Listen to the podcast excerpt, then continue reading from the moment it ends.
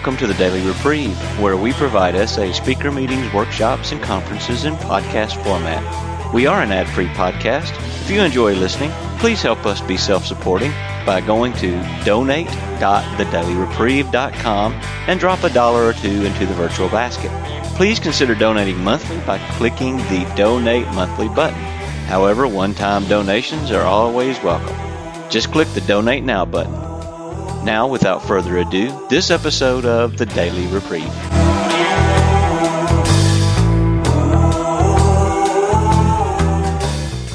Thank you, Luke, and thanks to all of you for being here with me, reminding me that I'm not alone with my disease. Uh, I was on a Zoom call with my sponsor yesterday. He has a weekly Zoom call for his sponsees.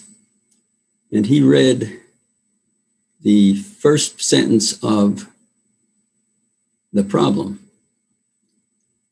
Many of us felt inadequate, unworthy, alone, and afraid. And uh, that's how I've felt much of my life. Uh, when I first entered adolescence, I became aware that I was not normal. I was not normal. Uh, I had fantasies running in my head that were deviant fantasies. Uh, and uh, I was attracted to girls my own age, but I had deviant desires as well. So I was feeling very alone. I didn't think there was anybody else in the world who was like me. I felt unworthy and dirty. Uh, I was attracted to girls, but uh, I felt a terrible gulf between me and them. Uh, I didn't see how they could want to have anything to do with me. Uh, at that time, I thought girls possessed a, some kind of magic. They were magical creatures. And if I could have one, uh, she would make me complete. Uh, please connect with me and make me whole. Uh, but I couldn't approach girls. They seemed unreachable and they scared me. Now, if this sounds pretty, pretty glum, it was. Uh, I felt terribly alone and had no way of coping with it. Didn't have any adults that I could talk to.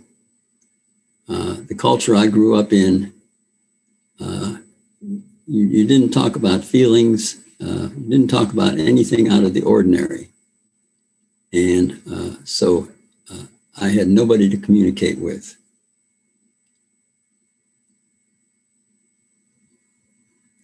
In my teens, I tried to relate to girls, but I was masturbating uh, compulsively. Uh, I had fantasies in my head all the time, and uh, and felt unworthy. Uh, in my twenties,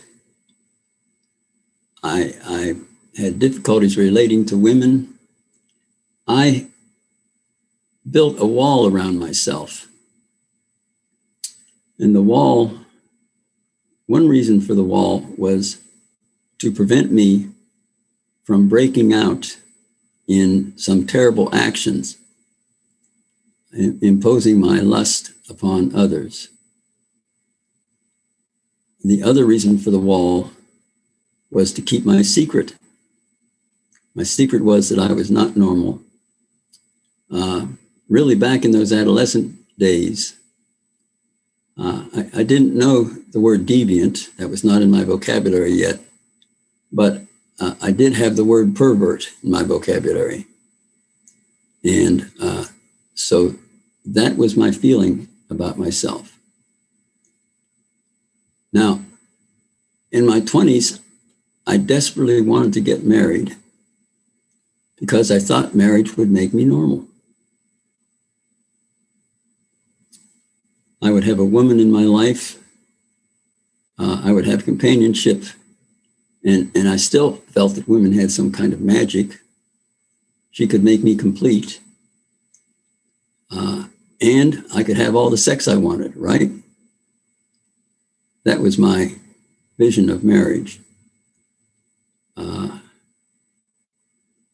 well, I had a hard time relating to women, and uh, it was only in my late 20s that I found a woman who, uh, who I thought I could marry and tried to convince her to marry me. Uh, she, she had her doubts. She didn't think she was ready for marriage,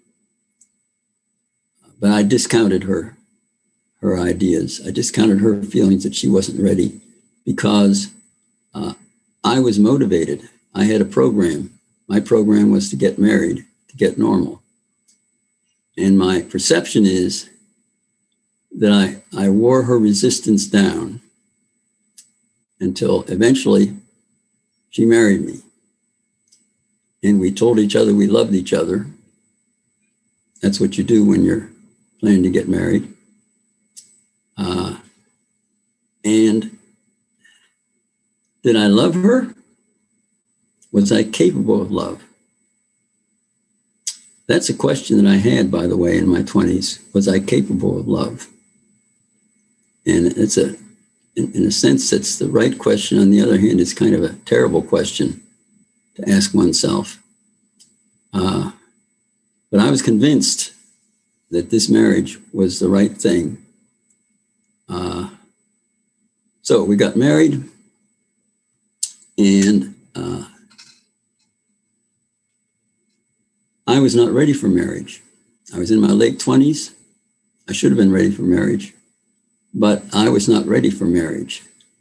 Uh, I had this idea that uh, I would be in control of the marriage. Uh, I was the man. Uh, the man knew the answers, and the woman followed the man. Unfortunately, although it really was in the long run, it was fortunate, but unfortunately uh, for me at the time, my new wife had other ideas. She didn't want to follow me in all things. Uh, but that, that was my attitude when I got married. And uh, that began a, uh, a 10 year marriage, a very rough marriage uh,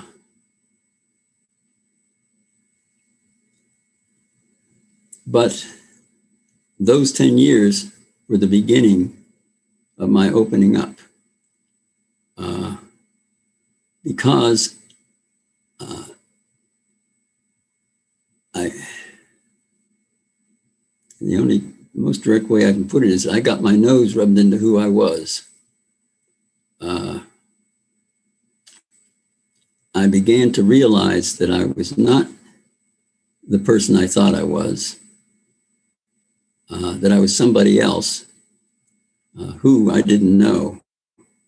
But I began to realize that uh, I had I had certain ideas that were unhealthy. Uh, now, what are some of the means that God used to uh, that God used to open me up. Uh, we started marriage counseling after we were married for five years. My wife finally did something outrageous enough to get my attention. So we both went to marriage counseling, and uh, we both went with the idea that we were going to get her straightened out. And uh, it turned out that we were going to get me straightened out. I, I don't know whether she ever got straightened out. But the marriage counseling began, it gave me a venue where I could talk about myself uh, safely with the counselor. And uh, I began to open up. But the main vehicle of my of change for me in those 10 years was uh, Alcoholics Anonymous. I'm not an alcoholic, but uh, I discovered in 1975 that I had uh, a person in my family who had a drinking problem. And I went to an open AA meeting with that person. And uh, uh, and when I went to AA, I expected to see a bunch of old drunks leaning against the wall, hardly able to stand up. And what I discovered was a, bunch of people with much more spiritual life than I dreamed of. And uh, I, I was immediately told that I was an Al Anon. An Al Anon is someone who has someone with a drinking problem in their family or in their life. Uh, I was told I was an Al Anon. I could go to Al Anon meetings but I immediately started going to open AA meetings. I couldn't go to closed AA meetings. Of course, I'm not an alcoholic, but there were lots of open AA meetings. And for the next 10 years, I went to hundreds of open AA meetings. I went to more AA meetings than a lot of alcoholics. And I didn't know why. I didn't know why. Uh, uh, I did know that I felt accepted there. I felt at home there. Uh, but and I kept going back. Uh, I began to work the steps as an Al-Anon by myself. I couldn't really tell my Al-Anon sponsor about my acting out. I didn't feel I could. Uh, but I began working the steps on my own, and uh, and I noticed uh, that the alcoholics who came into the to the AA program looking lower than low, looking like they they had no belief in themselves, looking like they felt that they were ugly. The ones that kept coming back, I noticed they became beautiful. That was my perception. They became beautiful. The men and the women, they became beautiful. And I wanted to be beautiful like them. Now, I, I, I couldn't do it the AA way because I'm not an alcoholic. I didn't know how to become beautiful. I entered the alcoholics when they would talk about, talk to each other about if you want to take a drink, call one of us. Uh, I didn't have anyone I could call and tell what was going on in my head. Uh, I still had those uh, those terrible fantasies going on in my head. Uh, but that began to open me up. Now, I didn't become a person who was able to really be in touch with his feelings yet, but I began to to talk about feelings at least. I remember I had a, a rule for myself uh, in AA meetings and discussion meetings. My rule was I had to speak at least once during the hour, uh, and preferably about a feeling. Uh, and uh, and so uh, that was a very rudimentary kind of training for myself. I had to speak at least once during the hour. Uh, and I'd usually speak early in the hour so I could take the pressure off myself to think of something good to say. And and that was that was how uh, how primitive my uh, my my thinking was. Uh, after 10 years, that marriage ended uh, one of the reasons it lasted 10 years was that I'm so stubborn. I didn't want to admit failure. I fear failure. And I didn't want to admit failure, and, and divorce would mean failure. But after 10 years, uh, I accepted divorce. Uh, immediately, I began to date again. I wasn't ready to date. I knew very little about how to be married after 10 years, but I began to date again. Uh, one difference, though, was I made a, a rule for myself, kind of like that rule where I had to speak up at least once during an AA meeting. I made a rule, rule for myself that when I was with a woman, that I was going to be honest about my feelings. Now, again, I was not totally in touch with my feelings, but uh, I, if I felt uh, frightened about something with a woman, I would tell her. And uh, I was practicing. I was practicing being honest. Uh, and what I found was, unexpectedly, the women liked it. Uh, so if if I were to write a a uh, if I were to write a textbook on courting, I might uh, put that in it. Uh, uh, reveal some uh, reveal some feelings to the to the woman, and she'll like it. I didn't expect that. Thank you, thank you, Luke. I didn't expect that.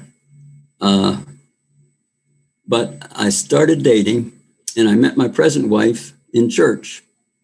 By the way, I met my first wife in church too. Uh, the guy who 12 stepped me into this program used to say that church is a good place to pick up women. Uh, I began immediately being uh, practicing being honest uh, with with this woman that I met, and uh, this is a woman who became my second wife. Uh, and I one of the things that attracted her to me, as she told me later, was my bluntness. I kept telling her things she didn't expect a man to tell her. Uh, so uh, uh, we began courting. Uh, oh, and by the way, one of the first things I told her was that I was 40 years old and had two children and was divorced. And uh, uh, she told me her age, and uh, I was shocked. She was 17 years younger than I. Uh, now, this I would not say it's a it's a it's it's pathological for for people to be 17 years difference in age and be courting, but in my case there was a pathology. I think I was attracted to her uh, because of how much younger she was. And I think it was not a healthy attraction. Uh, I'll tell you, uh, this relationship had a lot going against it. Uh, but what it had going for it was she is a very special person spiritually. And after we were recording for a while, she confronted me. She said, You know, I find that I get so close to you, and then I, I feel like there's a wall. I run into a wall. Uh, and I'd like to know what that's about. So I said to myself, well, here's where I lose this woman. Because I said to myself, I'm, I'm going to be honest with her. That's what I'm doing right now. And so I sat her down and I told her about my unhealthy sexuality gave her an example of an acting out episode. And, uh, and, and I really, as I was doing that, I was writing her off. I was saying, uh, this is over now. But anyway, I'm, I'm practicing what I said I would practice. I'm being honest with a woman. And, uh, and she didn't run off from me. Uh, later, she told me that uh, the way she was brought up, uh, she was brought up with the idea that men need sex, and when they don't get sex, bad things happen. Happen, and uh, that that's what happened with me. Uh, she saw it as a as a uh, a one-off episode, and uh, uh, so she didn't run off from me. This is the woman I married. It didn't make me normal uh, I still was afflicted with fantasy, sexual fantasy, and masturbation. Uh, and I still wanted to be in control. Uh, I see I have about five minutes left. Uh, I got married drunk Uh, and it was an, an insane marriage, but uh, we held together for two and a half years until uh, I got 12 stepped. Uh, a guy told me that there were people who called themselves sex addicts and had meetings and worked the 12 steps. And that's the first time I realized I was an addict. That's why I felt so at home with the alcoholics. So, uh, so I got sober sometime in July 1985. I don't know exactly when, so I just say August 1st, 1985. Uh, now, many sexaholics tell me that they they had uh, uh, Luke. Suppose I could have an extra five minutes. Thank you. Uh, I, many, many. Uh, thank you. Many sexaholics tell me that when they first get sober, their mind clears, they feel more balanced emotionally. Didn't happen for me. I had uh, I had kept myself so numb with with uh, with lust that uh, when I first got sober, I really started to feel those feelings. And I again I had been reporting feelings to people, but I but it was practice. Now this was a real thing. I started feeling feelings that uh, uh, were uh, uh, just unbearable, and especially rage, a lot of rage. Uh, and the marriage almost didn't survive that, but we got through the next two years, and I started to clear up. My mind started to clear. I'm going to cut to to something that uh, that I'd like to get to, uh, and that is uh, this marriage which I'm in, which shouldn't which shouldn't work. This should not be a successful marriage. Uh, but uh, I want to talk about some of the things that that I did and that we do to keep the marriage going. Uh, I had a hard time talking with my wife about my feelings. Again, I was still scared of women. Uh, I was afraid of rejection, and, and I don't know what else. Uh, in the early days of my marriage, I would get up at about 5:30 every morning and call a man in another state, uh, a sexaholic in another state, and I'd tell him about my my early morning, my waking feelings, uh, uh, because I couldn't tell my wife. And uh, he all he did was listen to my feelings. He'd say thanks, Art, and we'd hang up. Uh, and uh, I, I, kept a journal. I would put my feelings down in the journal, and I would tell other members of my group about my feelings before I told my wife. After I had written about them in my journal, after I had told the rest of the group about them, uh, sometimes I could I could talk with my wife about them. Uh, I I haven't heard of anybody else who had so much trouble uh, but uh, but that was the way it was for me. Uh, I should uh, take time out and uh, tell you that early on in our relationship, I introduced my wife to the 12 step programs. when we were dating, she got irritated at me. She said, You aren't spending enough time with me. you go into all these meetings and you're not spending time with me. So I said, I'll tell you what, I'll drop one of my meetings if you'll go to a meeting with me. So she said, okay. And so we, we started going to an Al Anon meeting together. And that got her started in the 12 steps. And she still attends Al Anon meetings. Uh, she's had alcoholism in her family in other ways. Uh, and, and she is she, she is a, an active member of S-Anon, and that's one of the strengths of our marriage. So I needed to say that. And the other thing uh, to talk about things that work in our marriage very early in our marriage when uh, we had two young children. And, and, by the way, I had two two beautiful children in my first marriage, and I and God gave me two beautiful children in this second marriage. And when they were very young, uh, my wife was suffering as new mothers often do with uh, with just being overwhelmed with childcare, and uh, so I said to her, I'll tell you what, I want to take you on a date uh, every Saturday night. Every Saturday night, we're going out on a date, and I will get the babysitter. And that was a brave thing for me to do.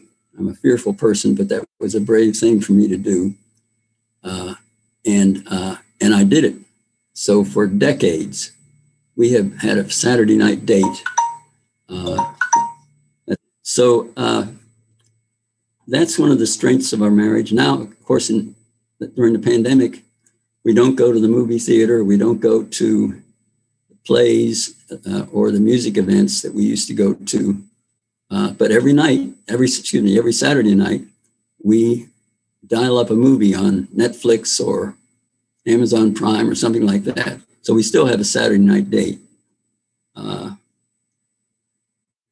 we had a period of years when we wrote letters to each other. Uh, we would sit in bed, take about 10 minutes. We'd have a question like, uh, uh, How do I feel about uh, the misbehavior of uh, one of the children today? Uh, or how do I feel about disciplining the children? or how do I feel about our relationship and uh, write letters and we'd, we'd read each other's letter. Uh, we practiced abstinence a number of times, uh, and I don't have time to go into that. Uh, and uh, I practiced listening to her and making eye contact with her. Uh, one time, our, our, group had a dinner. Our SA group had a dinner, and I I was there, and I, one of my sponsees was there, and his wife was there, and I noticed throughout the evening he never looked at her. And I said, "Oh, do I look at my wife?" So I, I make a I make an effort always when we're talking. I will turn and look at her sometimes. If we're driving in the car, I would turn and look at her while I'm speaking. Uh, and uh, and that's something that I practice. Uh, another digression. In 2017, I think there was an article in the essay. Uh, the title, I think, was "The White Book is a Love Story," and it, it said that uh, it, it, was a way of reading the White Book as as Roy's love story about him and his wife. And I always noticed how important his wife was in in his writings, and uh, and so I think this, this program is about making it in marriage. I had rituals as a as a sexaholic, and my wife and I have rituals in our marriage. Uh, every morning, whichever of us is is up second goes to the other one, and we say a prayer together. We do a, a morning check-in. Remember, I used to call out of state uh, to that guy and tell tell him about my feelings. Well, now I check in my, my morning feelings with my wife, and we say a prayer. And uh, when one of us is leaving the house, we kiss we say goodbye. When one of us returns to the house, we kiss and greet each other. Now, that may, I don't know, that may seem too rudimentary, but uh, I was, I lived in Ireland. Rose and I lived in Ireland for a couple of years, and uh, we, we, were at an Irish uh, convention. And one of the speakers, uh, and this is outside literature, one of the speakers said that uh, there was some research that that people, that married couples who who kissed hello and goodbye uh, had better marriages. So I just give that to you. Uh, when we go to bed at night, I always go and kiss my wife good night. Uh, before meals, we say a prayer together and kiss. If we're in a restaurant, we blow a kiss to each other. Uh, so we have a we have a, a rituals uh, when we travel together. We stop at Starbucks and get lattes, and we drive down the road drinking lattes together. That's kind of our communion. Uh, so I'm going to uh, quit there because I'm, I'm, over my time as it is. But my my story is about uh, learning how to be with a woman in a relationship which should not work. It is designed not to work. Uh, but uh, it's a good marriage, and uh, I'm grateful that God has given it to me. And I appreciate you all for being here and listening to me. Thank you. Go ahead. Thank you. Thank you. Um, thank you so much for your share, Art. I relate to a lot of what you have shared today, especially around thinking that getting married was going to fix me, that that was going to solve my uh, disease, pro- acting out problems. Um, and of course, I, uh, as as we do, I found that didn't work. Um, and I, I like the um, uh, what you shared about kissing your wife when you come and go, and uh, at other times. And I just wanted to share that uh, when I was newly married to my current husband, uh, and we've been married over 35 years now. Uh, the research that we heard was uh, if a man kisses his wife goodbye on his way out the door to go to work, that those men are have less car accidents on the way to work. So, so that's been um, that's been a practice that we've had all these years as well, and I think it's worked. So, anyway, thanks for sharing that. I'll pass. Thanks, Susie. Thanks, Susan. Uh, Nancy. Yeah, hi, my name's Nancy. I'm a sexaholic. Art, thank you so much for sharing your story. I um I can relate to going to AA meetings. Um, the first year of my program, they there was no SA in my city, and so I went to AA, and they say 90 and 90, and I was off work because of all this and I did 365 and 365. I learned so much. Well, I, am not shaking your head. I, I learned so much from the program, so much about the steps. I'm really, really grateful. And I also can relate to um, someone saying, well, you know, there's a program for that too. And there was no judgment on their part. They were an AA person. Uh, she was a young woman in the parking lot after the meeting. I just want to let you know I really appreciate the way you told your story and the what it was like part was enough to let us know that you are a sexaholic and that you did not find it necessary to go into the specific details of your acting out. Um, I really, really appreciate that. Thank you very much. Thanks, Nancy. Nancy. Katrine? Thank you, Luke. My name is Kathleen. I'm a recovering lust addict. I also want to say thank you very much, Art, for your share and uh, for sharing in such a calm way. Um, I was able to listen to it and to understand it, and um, and I want to say that uh, yeah, I identify with the fantasies, um, fantasies since I was a child, and uh, the the identification with the problem in the SA White Book, uh, feeling unworthy and afraid um, and different.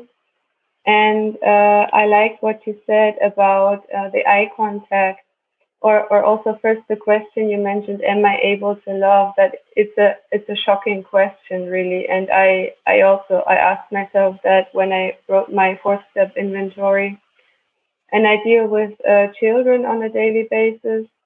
And I started to make more eye contact with them. That's what I was uh, reminded about when you shared, and to try to really create a relationship with uh, with them in the way I work. Yeah. So thank you very much. Thanks. Thanks, Catherine. Daniel. Hi everyone, Daniel, grateful for coming sexaholic. Thank you so much, Art. Um, uh, yeah, I appreciate seeing you. I appreciate uh, knowing you, having a, little relationship with you. I wish it was uh, more of a relationship. Um, and I really appreciate your share, uh, especially the summary, the, the, the, the, way you summarized at the end. My, my story is basically the story of, you know, learning. It. I really relate to that. Learning how to be a gentleman with my wife and not be a monster. That's my story. Learning how to have a relationship with my wife learning how to put myself uh, behind and not forefront of where her needs are. And also, you know, I'm going through a lot of big process right now of learning how to not make it about me, not not make her moods or her uh, quibbles about me. Uh, not because then the emotional craziness that comes up from that, it it kind of fogs everything and doesn't allow her to go through what she's going through. So um, getting myself out of the way and uh, a lot of inspiration, uh, a lot of inspiration I got from, and I get from your story, whether it's the, you know, just the innocent, the just the date once a week. Um, you know, I get I get from that moderation. You know, if it was up to me, I'd have a date every night with my wife. You know, um, or the inspiration to write a letter. Um, we definitely text each other all day long. I don't know if it's the same. Um, but yeah, it's a, it, it's a work in progress. Uh, thanks, thanks for letting me share. And again, I really appreciate you, Art. Thank you. Thanks, Daniel. Stan? yeah, thanks, Luke. Uh, thanks, Art, for um, your share. I uh, definitely related to a lot of uh, what you had to share about um, your walk and um, being afraid of women, um, giving them some sort of magical powers, uh, living in fantasy in my in, in your head. Um, I can relate with all of that. Um, uh, yeah, I guess uh, for me, your question was um, when it comes uh, to your divorce uh, from your first wife. Um, what uh, some of your experience, strength, and hope as far as uh, how you handle that and what you learned from that situation?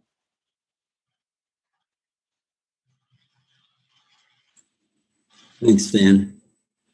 Uh, that was a 10 year marriage. I think it was probably over by the seventh year. Uh, the last three years, my wife kept saying, I'm going to divorce you, Art. I'm going to divorce you. And I would say, uh, uh, okay, I can't stop you, but I'm not going to divorce you. Uh, and I resisted ending that marriage. Uh, one of the reasons was I was afraid if I went back out and, and lived single again, I would be more dangerous to other people. Uh, and that was uh, that was not only concern for other people, was selfishness. I I I, uh, I, I was afraid of what I what might happen to me. I also had religious compunctions against divorce. Uh, but I became convinced that uh, that there was no there was no love left in the marriage, no life left in the marriage, and uh, and my first wife and I, instead of benefiting each other, made each other sicker. Uh, and and I remember now uh, one of the things that convinced me, Stan, to give up was that, uh, and this again is selfish, but I uh, I realized that when I used to go home from work, as I approached the street where I shared a house with my wife, uh, I would get more and more tense and more and more afraid. And uh, after we separated, I would go home. I would I lived in a 23 and a half foot travel trailer. So that, that was not a very uh, nice place to live. But I realized when I would go home from work, I would feel so much better. And so I said, this is what this marriage is doing to me. So that, that was a selfish thing. Now I had two children. Uh, they were a reason I didn't want to uh, separate, but uh, it just it, it just came to seem too painful to be in that marriage. I hope that helps. Uh, absolutely, Art. Um, no, I just um, I have the same problems. I've been the program almost two and a half years, and I recognize I'm still afraid of my wife, and I have a fear. And um, when she's not home, I like that, and when she's home, I don't like being around her. But I recognize um, I have a choice, and uh, I got to choose to be in my marriage one day at a time. My wife is threatening divorce, and she's been threatening divorce for a long time. Uh, she says the marriage has been over for probably about the last three to six years. And that's working. I just got to work my program one day at a time and uh, follow my sponsor's directions and keep praying to my higher power. So I definitely relate with that and appreciate your share, man. Thank you. Thanks, Dan. Gary, it's your turn. Uh, thank you. Thank you, Art. It's good to see you again. I appreciate your share. Uh, I was really taken by what you said about your early experience in the AA meetings. I did that too, and not as an alcoholic, attended AA meetings and was fortunate to be able to be invited to attend uh, not just open meetings, but regular meetings with a particular group. And I hadn't thought about your expression of initially seeing these people, quote, as ugly and then coming to see them as beautiful. And I'm deeply touched by that because it, it, it is my experience too, but I couldn't, I didn't have that expression. And the other part of that is that it, it let me see myself differently eventually and prepared me to see the people who came into our doors differently without ever having seen them as ugly, to see them as beautiful when they first came through the door. I am so touched by that because I, I did I went to AA meetings for seven years, even when I had SA going, because something was happening there. And I knew that the Spirit of God was there. And it was a great thing. But your expression just touches me because it brings that to life for me. And then also I want to just thank you for what you what you shared about your marriage and, and the need to to give our marriages attention. Uh, I'm very fortunate that uh, my marriage now at 51 years survived uh, my sexaholism. Very unlikely under all circumstances except for love. And in our white book, it says that the third step, particularly, but it says this all pro- this whole program is a matter of the heart. So I'm very grateful for that, and I thank you. Thank you uh, for letting me share. Thanks, Thank you. Arash? Yes, thank you. Hi, my name is Arash um, sexaholic. Thank you very much, Art. It was uh, really nice to hear hear your story. Um, I also feel, still feel, inadequate, unworthy, afraid. Not so much alone, thanks God, because I have you guys. Um, I'm really grateful to hear your story sharing about your marriage because it's not something which people usually talk about. Uh, what I usually hear about uh, people who are not married how to get married when to get married and um, and also that you're sharing your joy about your marriage uh, thanks god i got married in sa with my wife but we were together in 15 years. So i was in another s program then i joined uh, sa and we were still living together and i called myself sober. And then i got encouraged by luke who is here. Thank you so much to to go through i mean to in order to stay sober and call myself sober think about marriage uh, and uh, of course i proposed and we got married um, just because of this uh, sobriety definition uh, which i'm really grateful for um, I had just have one short question, uh, Art. You mentioned about writing this letter. Can you please explain that a little bit more? Um, how did that work? Uh, it was really interesting. Thank you.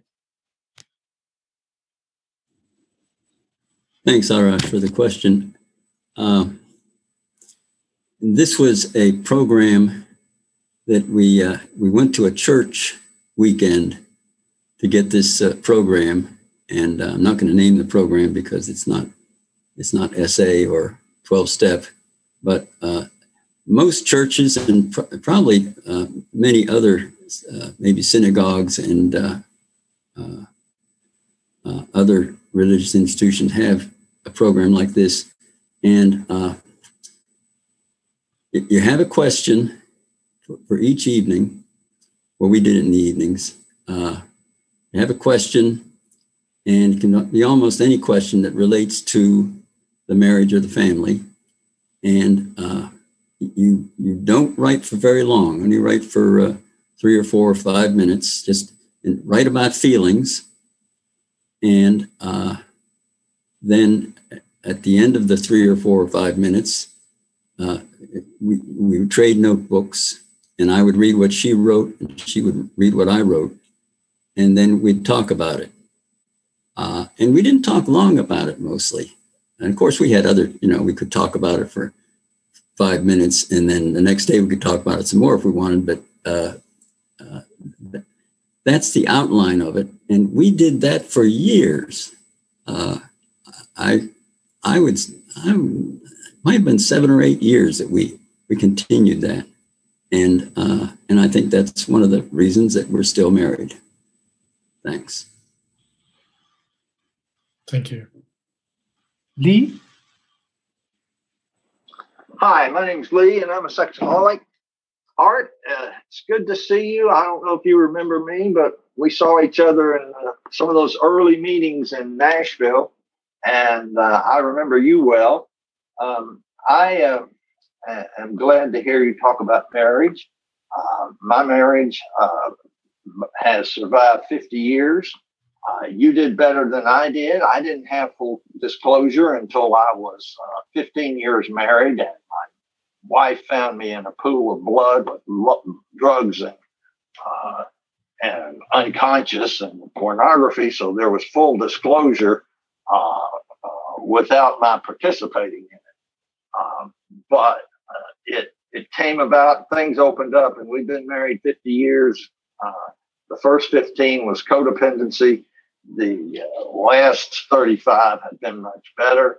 The writing has been real fun. I was upset one time and I complained to Harvey, and he finally said, I want you to tell her some way, somehow, every day that you love her. I don't care how you do it. And so I started writing a poem every day. And for the last uh, 25 or 30 years, I write her a four line verse that rhymes and uh, just stating that very thing. And that changed the way she felt, but more importantly, it changed how I felt. And the relationship really solidified. So I think that writing back and forth is a big deal. That's it. Thanks, Lee. Thank you, Thank you Lee. Uh, Juan Carlos, would you like to share, I think? Yes, uh, thank you, Luke. Uh, what a wonderful uh, share art. I appreciate a lot. I feel very connected and related with your with your share. I think many, most of your or your or your details you have shared with us apply for me. I, I was I'm still afraid of women. I feel I feel inadequate among men also. So I don't know perhaps uh, how to solve it, but well, times goes. Uh, also, uh, you find uh, you found uh, normality in your marriage. Uh, I also married my wife because I wanted to be normal. Um, last next Monday is going to be my 32 anniversary of wedding. Um, well, I hope. Um, I am uh, three uh, three years in in in SA in sobriety, uh, but I I I don't I, I haven't catch the the meaning how to how to love uh, the spirit of love. Uh, and so two questions: uh, Are you still afraid of women? And the second one: How do you love your wife? Thank you. Thank you, Juan Carlos. Uh, yes, I'm still afraid of women, uh, but not so much afraid of women. And I have friends who are women, and that's a, that's a wonderful thing. Uh, and uh, yes, I I am capable of love and uh, I love my wife. I love my children. Uh, and, uh, but I, I, think again, these, these, uh, uh, these habits or rituals in our marriage that I've talked about, uh, that they make love concrete. And, oh, and by the way, we hug each other a lot. either one of us can if we're in the same room, either one of us can put his or her arms out and the other will come over and, and we hug.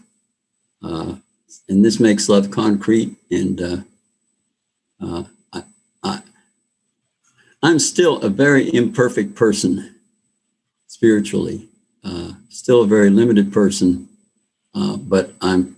I think God has given me uh, the gift of being able to love. So uh, that would be my response. Thank you. Thank you very much, Art. Thank you. Thank you, Art. At this point, people with less than one month of sobriety can also share. Um, and I see that Shivam, you're you're next in line. Thank you, uh, thank you, Art, for your share. Uh, really appreciate this meeting. Thank you, Lou, for putting this up. And, you know, I'm not married, and uh, why, why I'm sharing about. For me, the meeting was more about a message of hope. Uh, I just, uh, and you know, I just like the way I, I like the way it was, you know, put up this time. I really was not uh, kind of going through withdrawals and stuff, but just as a message of hope that you know this lies there lies a very good time for it. I I have a hard time, you know, uh, connecting with others. I'm really I can see it now. I'm kind of around like something less than a uh, week, less than uh, two months, seven weeks, something sober, and now I'm coming to see that you know I'm really not able to connect with my father, my mother. Really, it, it gets I, I see that, you know, spiritual disconnection which I have. And I'm grateful to be here in this in this SA community before uh, you know getting married without that I'm grateful that you know I have a solution and for the message of hope. Thank you, Thank you, Shivam. We're coming close to the end of the meeting, or at least to the wrapping up time. Is there anyone else who still wants to ask something? Please raise your hand virtually or on the screen if I can see it. Denise? Hi, I just wanted to say hello to all you lovely people. Um, I'm really sorry I missed the meeting. I thought I got confused at the time, and it's just really warmed my heart to see you all. And uh, thanks, Art, for, for being there now and in the past. So thanks, everybody. I'll leave it at that. Thank you. Good to see you, Denise. The meeting is being recorded, Denise, so um, it's on, on a link on the internet. So, uh, Daniel, I think you, you raised your hand also. Yeah, I'm glad the meeting is being recorded because I'm sorry, Art. I, I caught I got here late, right at the tail end of your your share, but it was sort of one of those God incidences instead of a coincidence. You know, nothing happens by chance because just as I joined the meeting, you were talking about the different rituals with your wife.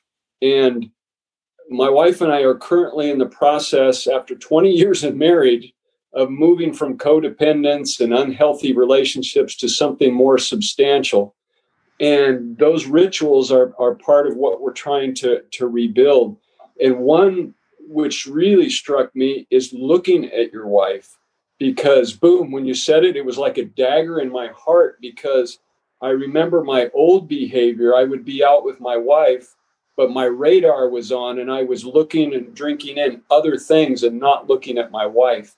And what a powerful effect that has now when you look into her eyes and talk to her.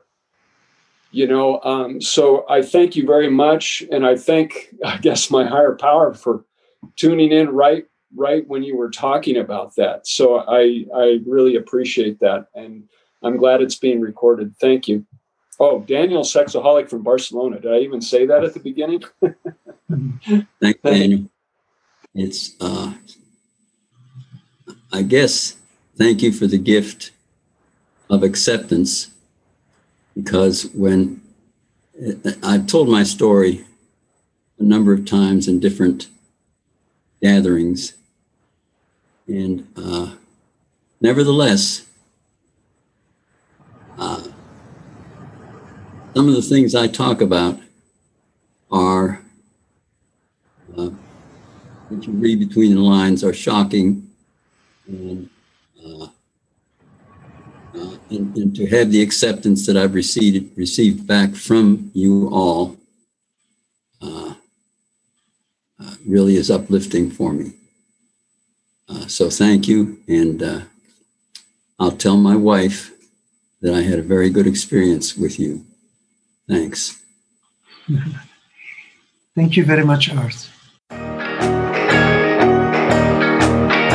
I would like to thank you for listening to this episode of the Daily Reprieve, the best source for experience, strength, and hope for SA members. Please subscribe to this podcast to be alerted of new episodes. Please show your support by donating to the Daily Reprieve by going to donate.thedailyreprieve.com and choosing either monthly donations or a one time donation by clicking Donate Now. Thank you for listening and stay tuned for the next episode of The Daily Reprieve.